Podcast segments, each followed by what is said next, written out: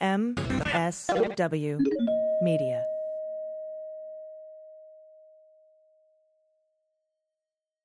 This week, special counsel Robert Mueller told a federal judge that former Trump campaign chair Paul Manafort repeatedly lied to Mueller and the FBI, and that as a result, Mueller was voiding Manafort's cooperation deal. Then, the British newspaper The Guardian reported that Manafort secretly met with WikiLeaks leader Julian Assange three times. The last visit was in early 2016, in the midst of the presidential race and mere months before WikiLeaks released hacked Democratic emails. What does this mean for Paul Manafort, Robert Mueller, and the Trump presidency? Let's get on topic.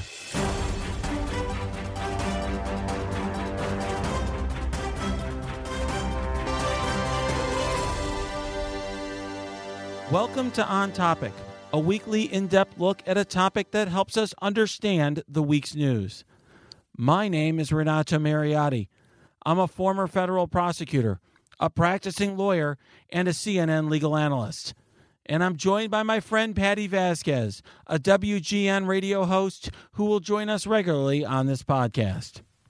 So, Patti, I have to say this week uh, is a lot busier than I thought it would be, but for a different reason. I anticipated when we saw that uh, stat- that initial status report a week ago from Mueller and the defense in Manafort's case that Manafort had been cooperating, that we'd see indictments soon as the result of his cooperation. It seemed very tidy. There you go. I thought things were proceeding on one road, and wow, we've been dealt such a curveball, and and for that reason, I am so fortunate and honored that we are able to bring back Joyce Vance, who is you know uh, one of our first return guests uh, on this podcast. Uh, jo- Joyce is the former United States Attorney, head federal prosecutor in the Northern District of Georgia. She's an MSNBC legal analyst. Uh, I really enjoy listening and reading her commentary both on MSNBC and in Twitter and elsewhere. Uh, thank you so much for joining us again, Joyce. I'm, I'm glad to be back, but I'm afraid you've given me Sally Yates's old job in Georgia. I'm actually from North Alabama. Oh my God! Close. close. I'm so sorry, um, but um, in any event, this is such big news. I know we we have a lot to talk about, and yeah. to me, um, you know, I think the first thing that it's helpful to give listeners the um, the um, uh, background on is how unusual it is for the prosecution to go to the judge and say that their cooperation deal has completely fallen apart with the defendant. How how common is that in your experience? In my experience, this is extremely unusual. We had a little hint that this might be coming. There was some reporting a week or 10 days ago from ABC discussing the fact that there was friction between the teams. That's not uncommon, where you see issues that have to be worked out between a cooperating witness and the prosecution. A total breakdown and this sort of a filing from prosecutors where they talk about a defendant who has lied on an entire range of of topics, in my experience, happens extremely rarely. Yeah, I have to say, Joyce, I, have been racking my brain ever since this news broke. Certainly, I was I, I, was a federal prosecutor for over nine years. It certainly never happened in any of my cases, and it didn't happen in any case that I could recall uh, during my time there. And I was in a pretty big office with a lot of prosecutors in a lot of cases. Um, you know, typically, you know, people who are cooperating want to continue to cooperate. They want to uh, tell the tell the truth and uh, be part of the cooperation and uh, and the government team. And on the other side, generally the prosecution is doing whatever they can to make it work because they want that cooperation to continue. So usually both sides are on the same page. That clearly did not happen here. No, and I think at least, you know, in my experience, I know that this is true in Chicago too, your old office. Prosecutors are very clear with defendants who they're thinking about signing up as cooperating witnesses. And a, a prosecutor and an agent, usually a table full of people, will give the defendant a very clear explanation. And the explanation goes something like this we're expecting you to cooperate on everything, not just the topic that you've been indicted under.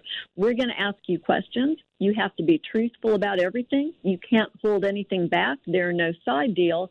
And if you lie to us, the deal is off your plea will still stand. You will still have pled guilty, but we will have no obligation to give you any special treatment. You know, that's what these folks are told when they're signed up. And that, I think, is one of the reasons that this sort of a situation is so, as you point out, remarkably rare. Exactly. And, and one thing I, I, I didn't talk about online on, on the, the Twitter threads where I discussed this, but I, I think it's worth noting is, you know, this is, this is not something that just happened where, um, you you know, th- there was a quick discussion, and this got thrown out there in a status report. You know, we had that prior status report where they said they were going to update the judge. There was certainly, I, I would say, extensive discussions between Mueller's team and Manafort's team. And there, you know, if this was something where, for for example, Manafort said something to the FBI that contradicted a document or some other evidence, and it was a, a single isolated uh, circumstance, I would think pr- prosecutors would give him the opportunity to explain that or try to refresh his memory or or confront him with that and, and get his explanation. Here, there either had to be such a pattern of deception that it was clear he was lying to them, or after they confronted him with evidence, he still maintained that the that the the falsehoods were in fact the truth. Yeah, I think that that's exactly right. You know, we expect as prosecutors to have our witnesses cooperate truthfully with us. We don't expect perfection. Sometimes people make mistakes, sometimes they have bad memories. Sometimes there's an area where they're still very hesitant to give up the truth. And prosecutors will work with defendants. Sometimes that means that prosecutors have to reveal to folks that they're prosecuting that a cooperating witness wasn't completely truthful on the first go. No prosecutor likes to be in that position, but that's that's the obligation of prosecutors to be candid when that happens. But it's still something that can often be worked through. This looks like either, as you point out, a total breakdown, or perhaps Manafort, who always gives the appearance that he thinks that he's the smartest guy in the room and he can work his way through any sort of nonsense that he puts out there and people will believe him. Maybe he simply refused to acknowledge reality when documentary evidence was put in front of him. So, one thing, Joyce, that people are wondering, some of my Twitter followers have been asking, as you saw, I posted uh, for them to submit their questions. They're wondering whether or not the timing of this was in all related to the uh, questions that and answers that that that uh, Donald Trump submitted recently uh, in re, you know that uh, you know v- I think it was very recently regarding collusion questions that Mueller had asked. They want to know: Do we think that Mueller wanted to delay this in order to get Trump's questions in before this was revealed? That's a really interesting question. We've seen at least three distinct parts of the Mueller investigation happening on this timeline. Corsi alleges that he was having plea discussions with Mueller's team that fell apart. We had the questions, and now the Manafort plea agreement uh, uh, falling to pieces. I'm not sure that I've seen enough to let me answer that question one way or the other. Is it possible that there was something tactical going on here? Maybe. But I'm not certain that Mueller knew for certain when those Trump questions would have come back and, and would have held on for that. By the same token, it would be interesting uh, to, to have Trump's answers while he thought the Manafort plea agreement was still a live, viable thing. But we know from Rudy Giuliani's comments earlier today that they were at least aware, the president's team was at least aware that there was friction between prosecutors and Manafort. So I tend to believe that this is more coincidental than anything else. That, that's right. I mean, I have to say, I, I, think so too, Joyce. I mean, my answer was going to be I had a pretty, a pretty strong view on it that that Manafort's team seemed to be in much closer co- uh, contact with Trump's team than you would ordinarily expect. You know, typically when somebody is a cooperator, they're 100% on the government side. They're not communicating with potential subjects of the investigation. Here, we know that there's been some contact. Giuliani has been revealing that. Uh, what it seems to me is that you know, you know, I I would assume that um, Mueller's team's reading the same news articles we are, and they are aware of the same thing, and they would assume that whatever they were telling Manafort's team could potentially get passed along to Trump's team. Let, let me switch gears for a second now, uh, Joyce. Uh, one thing that I've been asked by a lot of people are why why did Manafort do this? And and I think you hinted at one possible suggestion, and I don't want to discount that. You know, there's been a lot of I think people have been coming to a lot of big conclusions, but one possibility is just that Manafort is a very foolish man. Uh, you know, criminals do foolish things. Typically, the reason that they got themselves involved involved in crime is because they made bad decisions. Manafort's made other bad decisions, like uh, you know, violating the conditions of his bond. It's possible he just made another bad decision here. I mean, obviously a very bad one. Um, but of course, it is also possible that either I would say he had a, a, a secret that he did not want to reveal so badly uh, that he was willing to risk a lifetime in prison for it, or potentially he thought a pardon was on the way and this was the way to get it, either because of a conversation that had occurred uh, or just because that was his strategic um, calculation. What do you think about his potential motivations for this? I think it's too early for us to dismiss any of those as possibilities. We don't know enough yet. You know, Manafort looks to me um, like some other white collar sort of CEO level defendants that I've dealt with during my career. And these literally are the people who believe that they're the smartest guy in the room and that they can outwit prosecutors. And time and time again, you see them crash into reality when they're presented with evidence that shows that, in fact, they have not outwitted the prosecution. Um, never seems to keep them from trying, though. And Manafort looks like someone who's just congenitally uh, disposed to commit crimes. Um, he, you know, his criminal career has been uh, long term. Uh, he is engaged in a lot of misconduct, and it doesn't seem to bother him. So I suppose that that's one possibility. On the other hand, given his age and the length of the sentence that he faces, it seems likely that this is essentially a, a life in prison sentence for him. Um, perhaps there's information prosecutors want from him that he feels like it would be so damaging either to him or his family to disclose uh, that he's unwilling to go there and that that's been the stumbling block. And then, of course, there's the pardon issue, which everyone is, is discussing.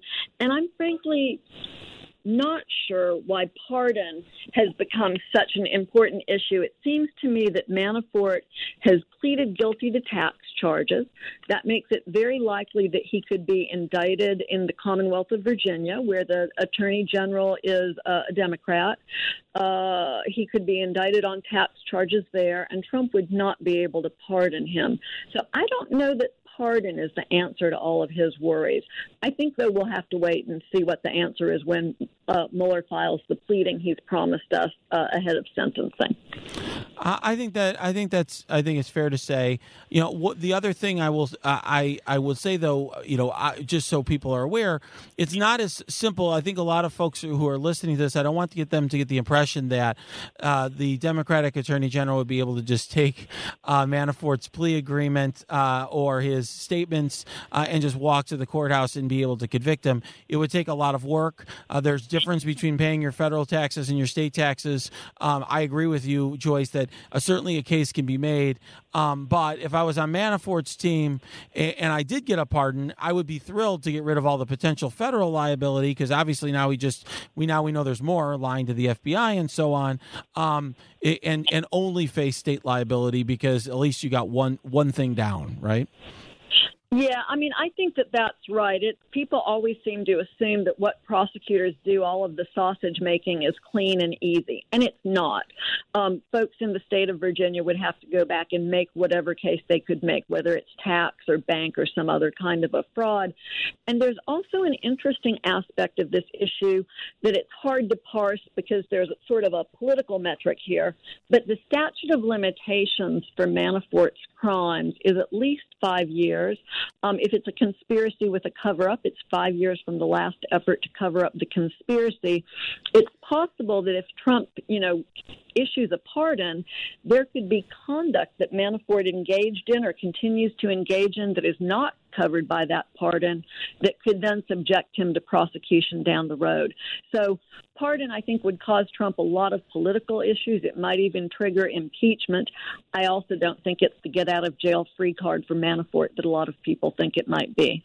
And that's a question that a lot of the uh, followers you have on Twitter are asking you guys uh, for Joyce and for Nato is whether or not you think that if he is pardoned, would he be released right away? But it sounds as though you're saying uh, that there's so much else here that that's not likely. likely. Well, actually, what I think Joyce is saying, and that's why it's important for us to be very clear, what Joyce is saying is not that he wouldn't be released, because I think if he was pardoned of all the crimes that he's been convicted of, So far. so far he would be released. But what joyce is saying and it's an interesting point i think and this is this is why we have joyce on this on this podcast because she's got all these interesting ideas. Her point is that there would be additional conduct that's part of this that ultimately could generate additional charges that that that trump hasn't pardoned him for and so you could imagine the next president uh, a presidential administration or um, or you could imagine a Democratic state attorney general or some other uh, state prosecutor prosecuting prosecuting him for some of that conduct. Is that fair to say, Joyce?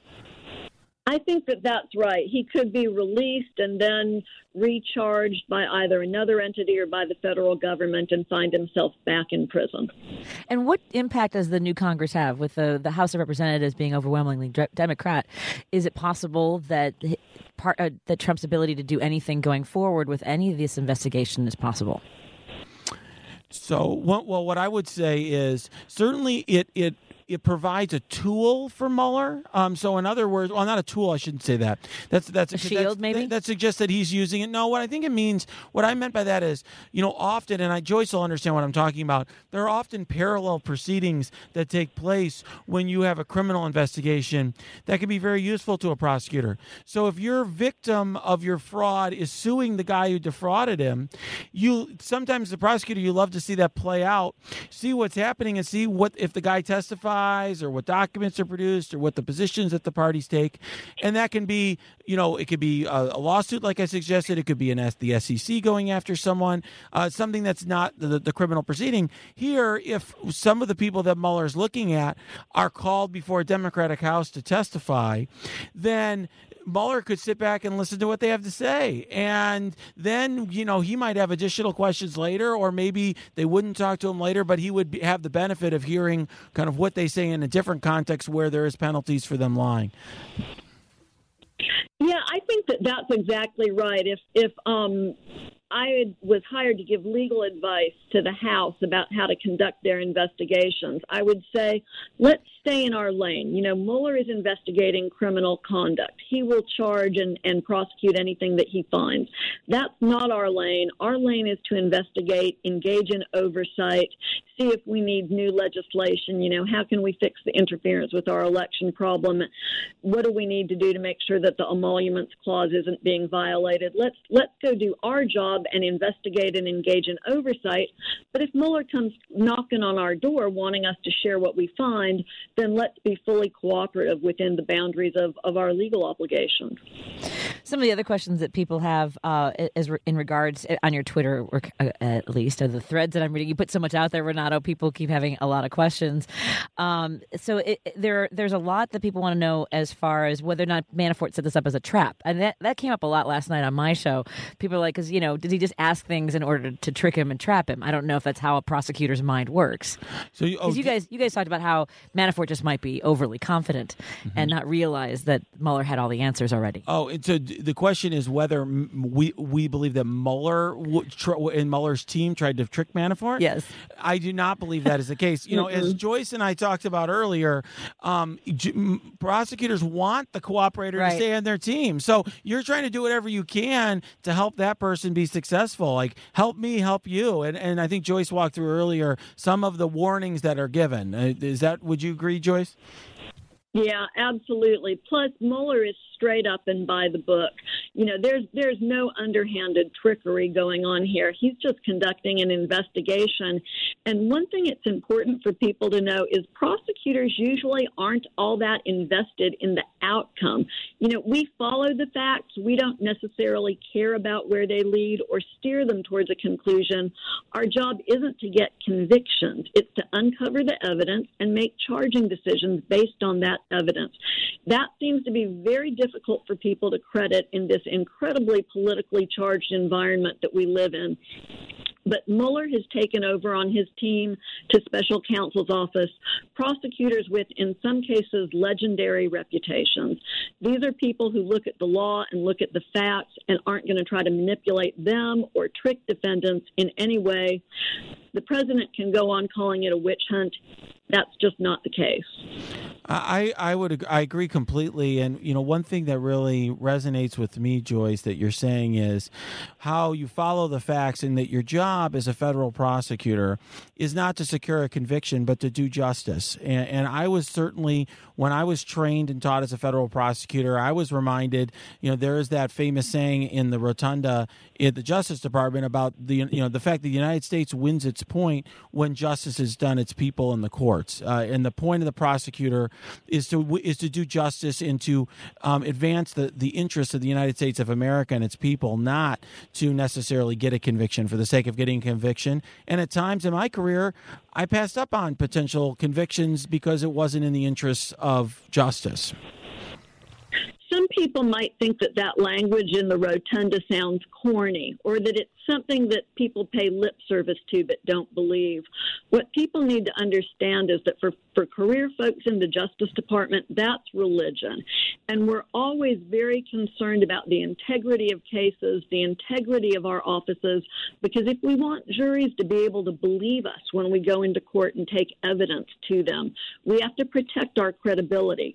So if you've got a case where you think the defendant is guilty, but your evidence isn't quite there, exactly as Renato says, you stand back and you don't prosecute because we're concerned with justice, not with getting another, you know, notch in our bedpost because we've convicted another defendant. You know, I think this brings me to a, a related point, uh, Joyce, which is another thing that happened that otherwise might have been the biggest news today was all of the uh, statements that have been coming out from Jerome Corsi, who um, has has himself reported. Obviously, we'll have to, you know, we, will take that at face value uh, for the purposes of this, but it could be not accurate. But he's reported that he was offered a plea deal by Mueller. He turned it down. Now he's claiming all sorts of misconduct by Mueller, and he's he's been, you know, this Gestapo tactics and so forth.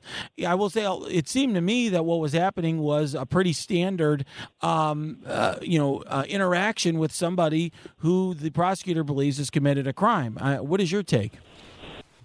Yeah, so the first thing here is to note that everything that we know about Corsi's situation comes from Corsi. None of it comes from Mueller. We don't know if it's true that they were pursuing a plea agreement with him. We just literally have no idea. So important to put that marker down.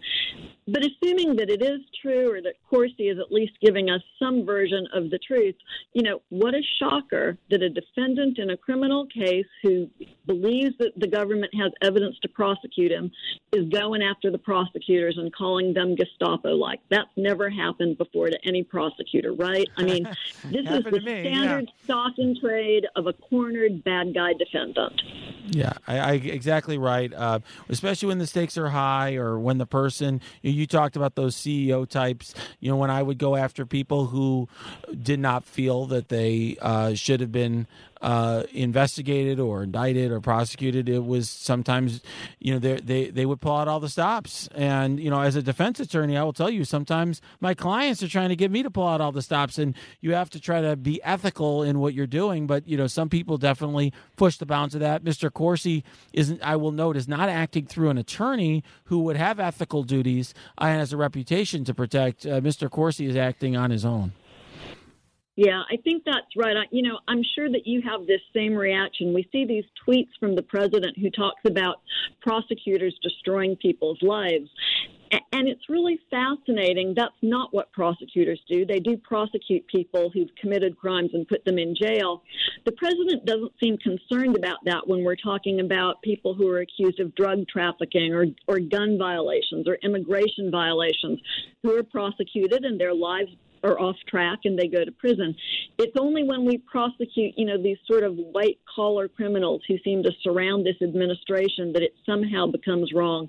Corsi, in my mind, is just no different than any other person who's being looked at by prosecutors. He doesn't deserve special treatment. He shouldn't be treated worse than anyone else. I feel certain that when this sees the light of day, we'll find out that he's been treated fairly.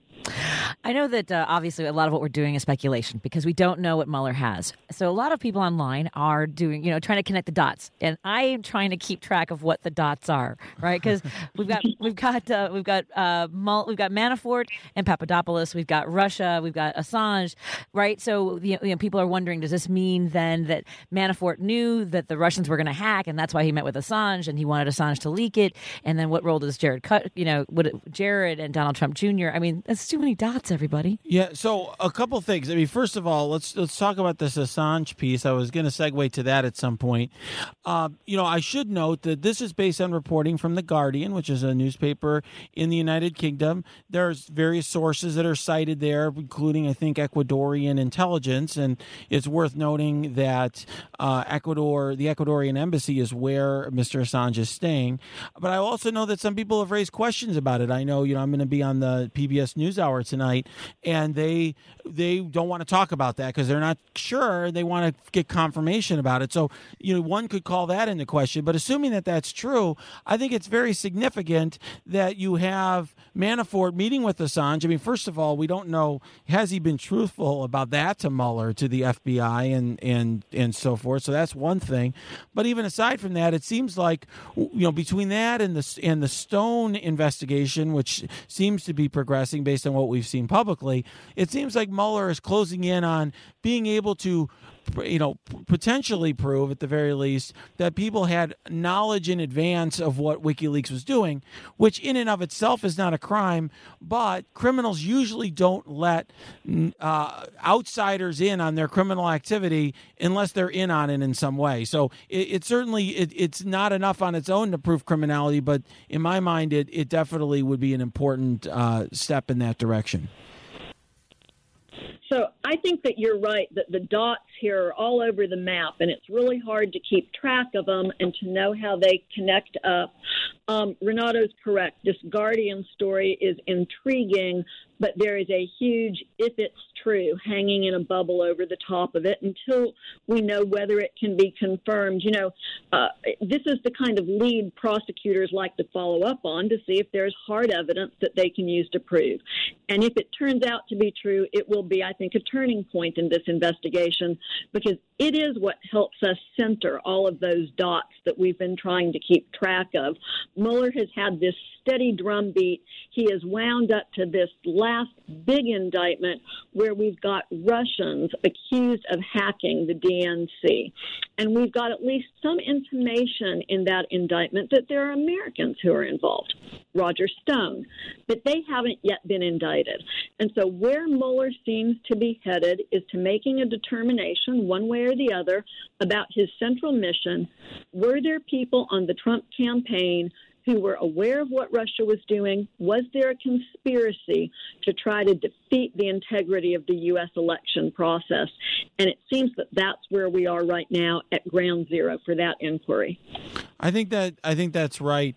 And, you know, it's interesting on the Stone side of things. It seems like a lot of the question uh, is whether or not, based upon what we hear from Corsi, which, of course, as you pointed out, very uh, biased uh, narrator there. Uh, but, you know, it seems like some of the focus is on what Stone told the Congress and whether or not Stone was lying to Congress. I should note that that's a lot easier to prove than proving that somebody aided and abetted a, you know, a computer hacking scheme or participated in a conspiracy to defraud the United States, for example. Yeah, absolutely. Much easier charges to take to trial.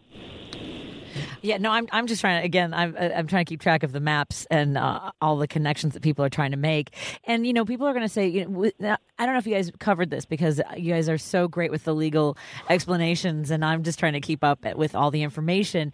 But was there still a connection between Trump's legal defense team and Manafort's? Wasn't there a connection there? Mm-hmm. Is it as far as uh, working together? Are they still working together? So that's and it, that's a really interesting question, Patti. You stumbled on, Yeah. I think, a real interesting one. Do you want to take that one, Joyce? Well, the short answer is there was a joint defense agreement um, among uh, Manafort, Trump, and others. Corsi, interestingly enough, has said today that he has a joint defense agreement with Trump. Don't know if that's true, but this is this sort of uh, uh, investigative agreement that permits defendants to work together when they have similar interests without losing uh, their their privilege to shield certain information from disclosure to the government. It would be extremely unusual for that sort of an arrangement to continue after Manafort had made the decision to cooperate with Mueller. In fact, if I were the prosecutor, my immediate reaction when that news first surfaced was that it couldn't be true because I would have treated that alone as a violation of Manafort's plea agreement and would have been having some very serious conversations with his lawyers and, and you know, might have just seen that without any further lies or, or other problems as a basis for abrogating the agreement. So I've never been entirely sure what to make of that. Yeah, if I was the prosecutor in that situation, I would have. Uh, so, what I would have done is potentially taken the position that there was no common interest anymore between Manafort and Trump. And so, therefore, those conversations potentially would not be subject to a common interest privilege. And I would essentially make the, the threat that I would seek uh, to, re- to have those conversations revealed.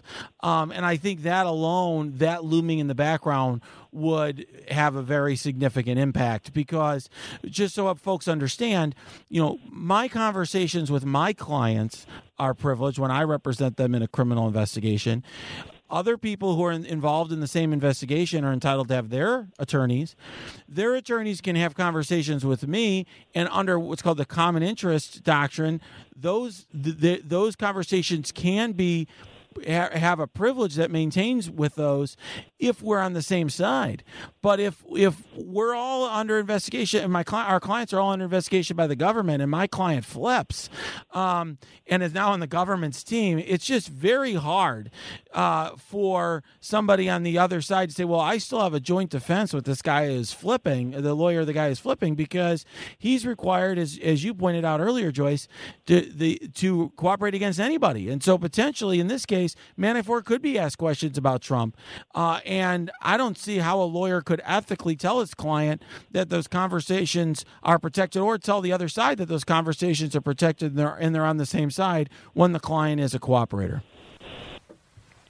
I think you're exactly right. And if it turns out that this is true, that Manafort was continuing to talk to Trump, I'd be willing to bet that exactly the sort of conversation that you described, the prosecutors making that threat that they would seek to reveal those conversations, we'll find out that someone on Mueller's team had that conversation with Manafort's lawyers. I, mean, I have to say another another aspect to this. I'm, I'm reading through all the uh, comments on Renato's uh, Twitter feed. Is uh, the thought that Manafort seems to be really afraid of Russia? People are like, is he afraid that they're going to try to reach? Maybe he feels threatened by them. Is that a possibility? I mean, as sort of uh, I don't know, Bourne Identity as that sounds to people. Uh, other people think, you know, well, look at how many, you know, whether it's a journalist or you know the folks that were poisoned in England.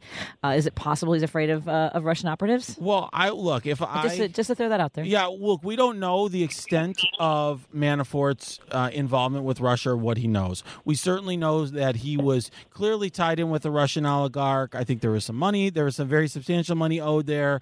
He was representing Russian interests in the Ukraine, so he definitely was tied to them. How much he knows, how important of a player he is, we don't know. But I will say this. Um, you know, certainly when I was a federal prosecutor, um, the safety of myself and witnesses was very important. Uh, in cases that my office had, we had witnesses murdered during my time there. Uh, my life was threatened multiple times. One time I was in protective custody for a, a, a long period of time. One of my colleagues had a hit put on her uh, and had, you know, that the, the, the defendant was arrested, fortunately, before the act was completed. Um, but you know so there is definitely it, it's definitely a serious thing you know we recently saw just yesterday there was a cell phone snu- smuggled into the el chapo uh, trial you know that's the sort of case where certainly you, you would be concerned if if i was paul manafort's lawyer and he expressed concerns to me i would i would would take that seriously, and I would go to Mueller's team Okay. and talk to them about it. Um, but I do think that's very highly speculative. It's one of those things. There's a lot of stuff, you know, folks. On uh, one so one thing that I'll, I'll reveal a little bit of a secret. Uh, when I write these Twitter threads, I get hundreds and hundreds of comments. I actually try to read them all, but I only respond to certain ones. And some of those that I don't respond to is because the answers are so the the my answer to you is it's so speculative that I couldn't Even couldn't speculate. right. And and I, I, how do you feel about that, Joyce? Yeah, I think that that sounds right. Um, this certainly has the makings of a really good Jason Bourne novel. You know, you could spin it a lot of different directions. If Manafort was really scared of Russians, it's hard to believe he would have entered into a plea agreement in the first place. He might have just taken his lumps and gone to prison for whatever sort of sentence he received. But also, I tend to agree with you that if he is afraid and looking for safe harbor, his best safe harbor for both himself and his family would be protection from the federal government.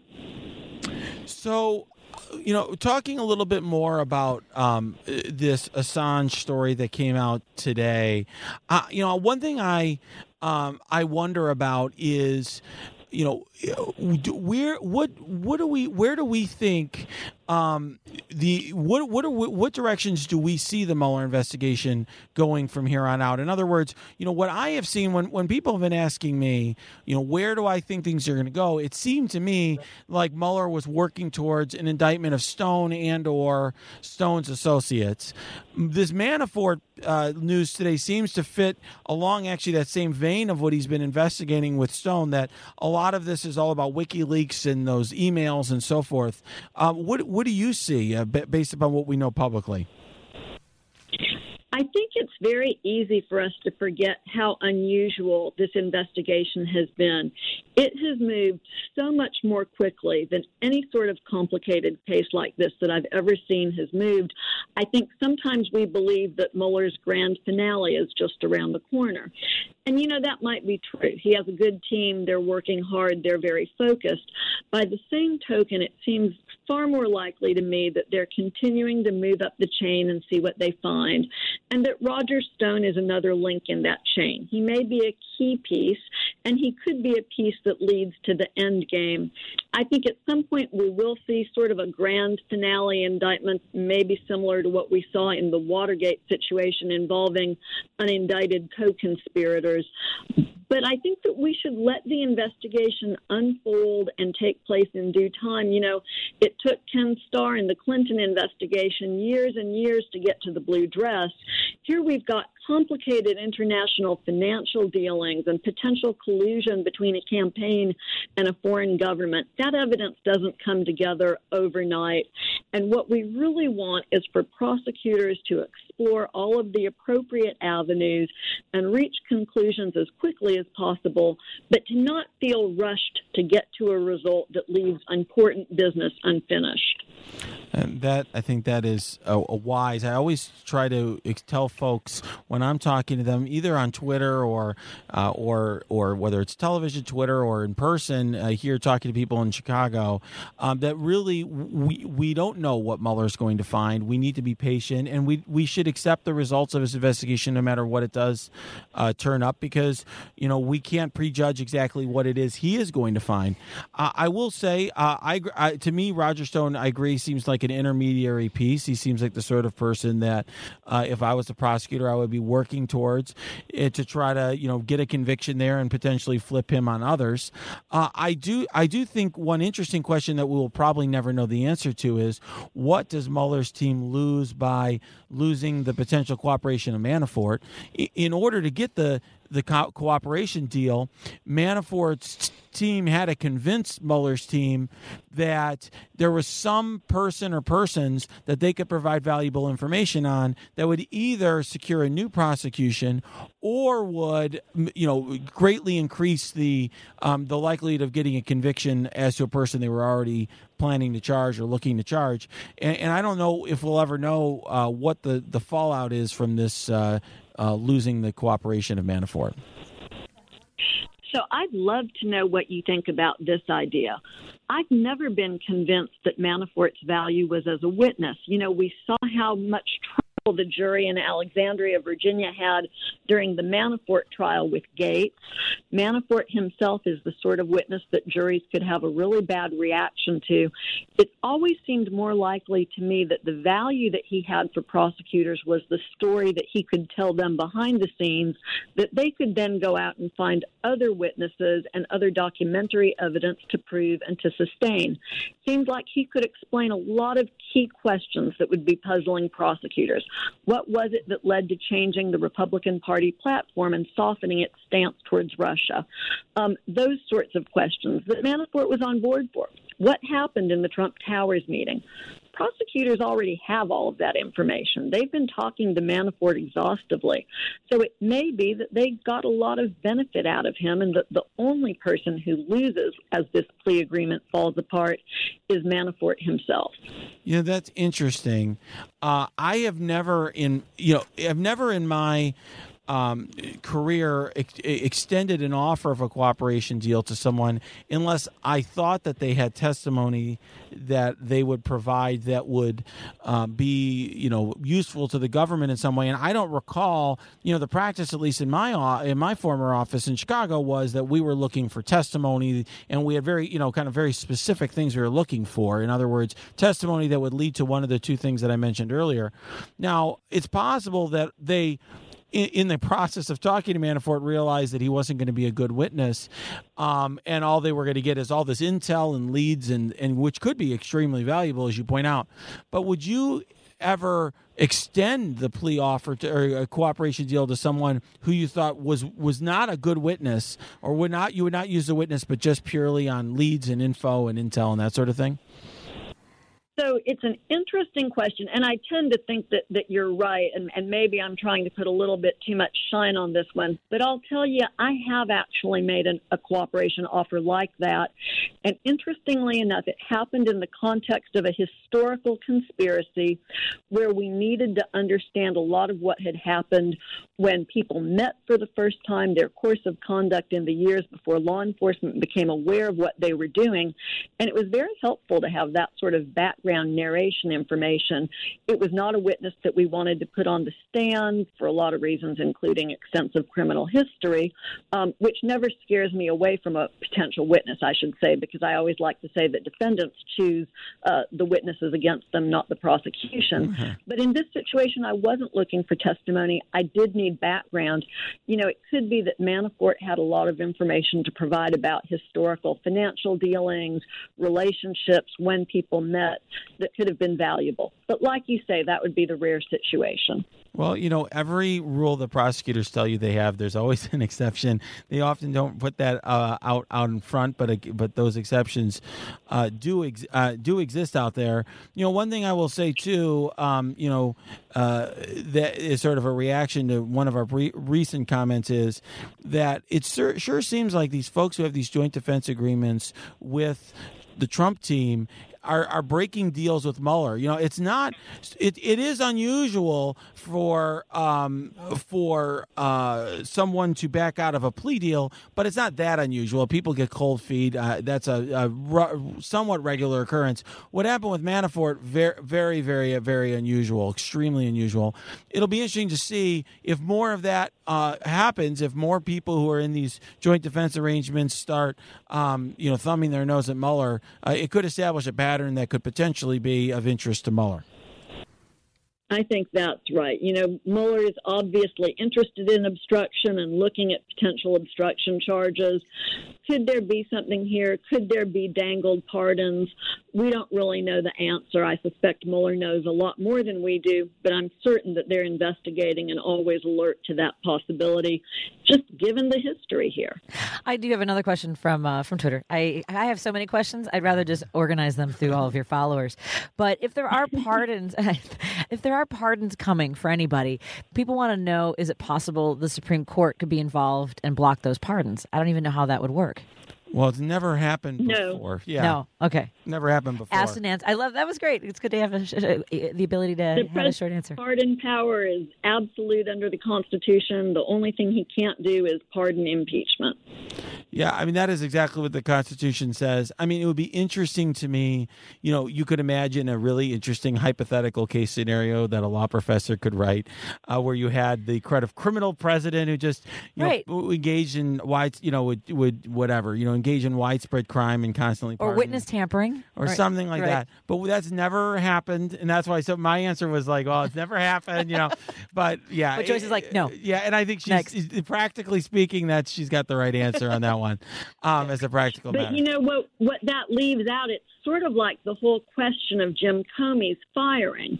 Uh, Trump certainly has the right and the power to fire folks who work for him in that sort of a capacity.